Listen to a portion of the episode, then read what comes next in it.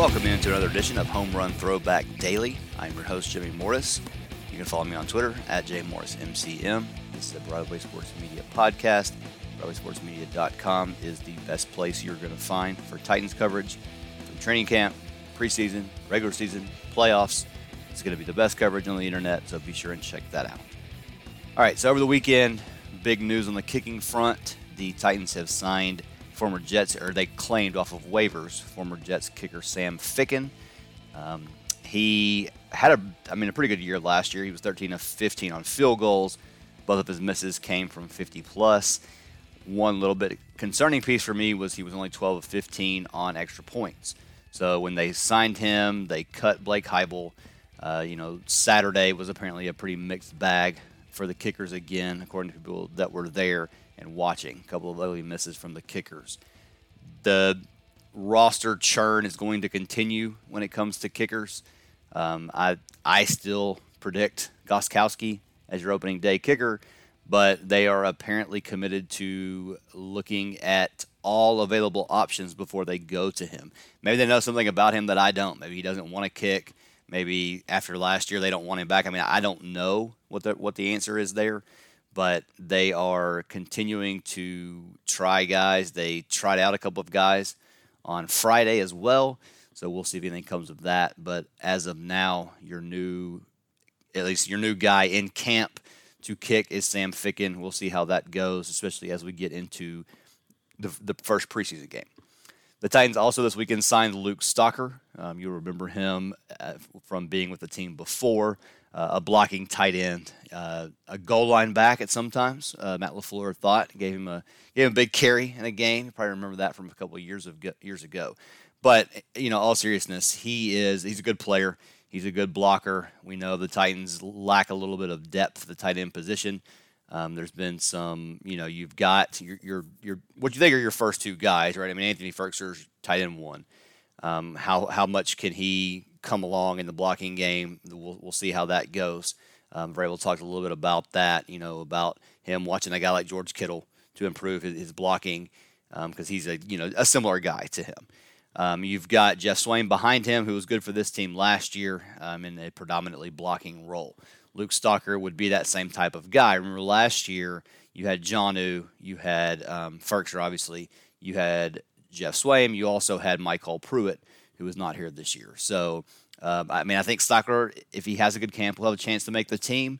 But you know, also they it could be a deal where they're shifting away from being so heavy with the tight ends, and maybe they don't keep as many tight ends this year as they have in the past. So we'll, we'll keep an eye on that and see how that goes.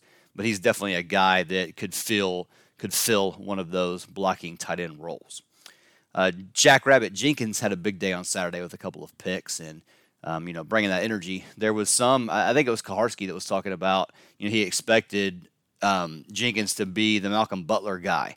And then Kevin Byard kind of talked about him in that way, but Kuharsky said he hadn't seen the same type of energy. But it sounds like on Saturday that was there. He had a couple of a couple of big picks.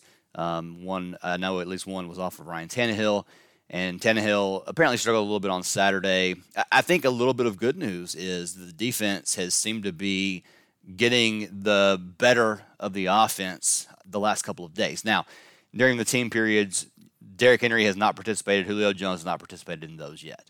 So, I mean, you keep that in mind. I, am not worried about the offense. The reason I say that it's good is because the defense last year couldn't win anything. And so, if they can win at least a little bit against this Titans offense, even down a couple of guys, then, you know, maybe they're making some strides. And again, we're not going to know that until we see them on the field. Um, we may get a an idea of it in the preseason, but we're not really going to know it until week one against the Cardinals. We're not going to know what this defense is going to be. Um, we're not going to know how improved the pass rush is going to be. I don't know how much we're going to see of, of Bud Dupree between now and then. You know, now that he's on the, the COVID list, again, don't really know the details to that other than he either tested positive or was in close contact, wasn't practicing on PUP anyway. So um, no, you know, no huge setback there. But we're not going to see him, I don't think, until week one. We're not going to see what this defensive backfield that's been remade. I mean, a, a lot of good reports so far about Amani Hooker. I think a lot of people look for him to take a big step forward. Hopefully that helps Kevin Byard kind of return to form. But you got questions at defensive back. Still haven't seen Caleb Farley.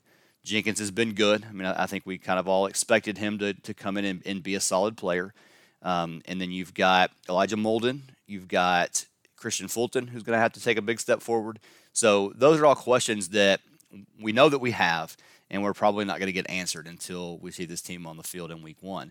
But for them to, anyway, all that to say, for them to win some things in camp against his offense, that's a good sign. And we'll we'll continue to, to monitor that and, and hopefully continue to see some strides there. Apparently, things got a little bit chippy on Saturday, which is to be expected when you get close to a weekend of camp. I think it was the day four of practice.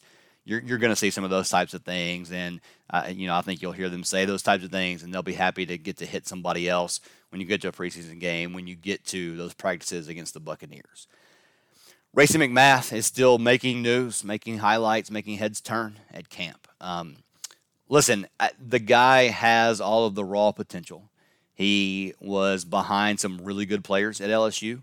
Um, that that excuse always makes me a little bit leery because there were it seems like there could have been opportunities at different points for him to get on the field, and he didn't do as much uh, as a receiver there as you would like to see.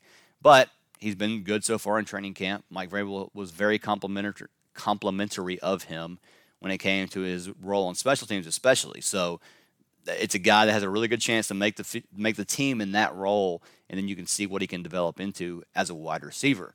AJ Brown, who has been dominant and is healthy and is you know all the all the positive accolades that you can lay on him have been laid on him, and hopefully you know that's going to continue. Hopefully he can stay healthy and take that next step into being mentioned as one of the best receivers in the league when he was asked about McMath after practice, he said he reminds him a little bit of Julio Jones, and he, you know, he kind of like was hesitant. I don't really want to say that. I mean, obviously, there's a long way to go there, but you know, just I mean, seeing those two guys work like like AJ Brown has for the last couple of months, um, you know, that, that's that's a good thing. That's a good that's a good comparison to be made, obviously. So. Um, a guy that we'll keep an eye on for sure in the preseason, and a guy that I think will have a big preseason and you know hopefully turn some heads and you know maybe he pushes to be the fourth receiver. Um, that's that's a spot that is not nailed down by any by any means at this point. You've got Dez Fitzpatrick, who also by all reports has been good. Um, you've got Nick Westbrook-Ikhine, who's been catching the ball in camp this year, which is different from last year.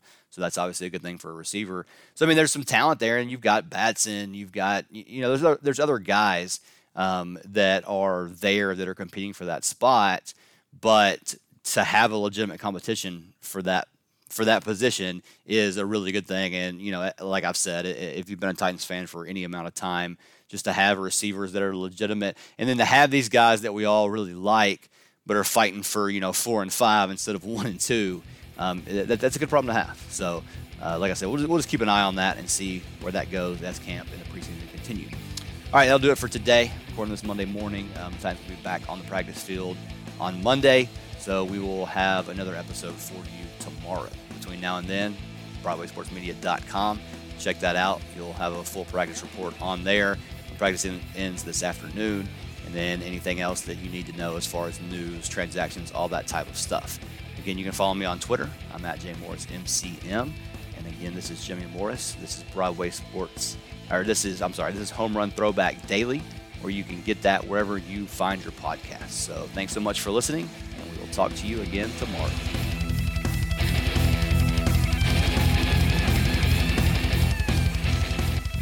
Brought to you by Broadway Sports Media.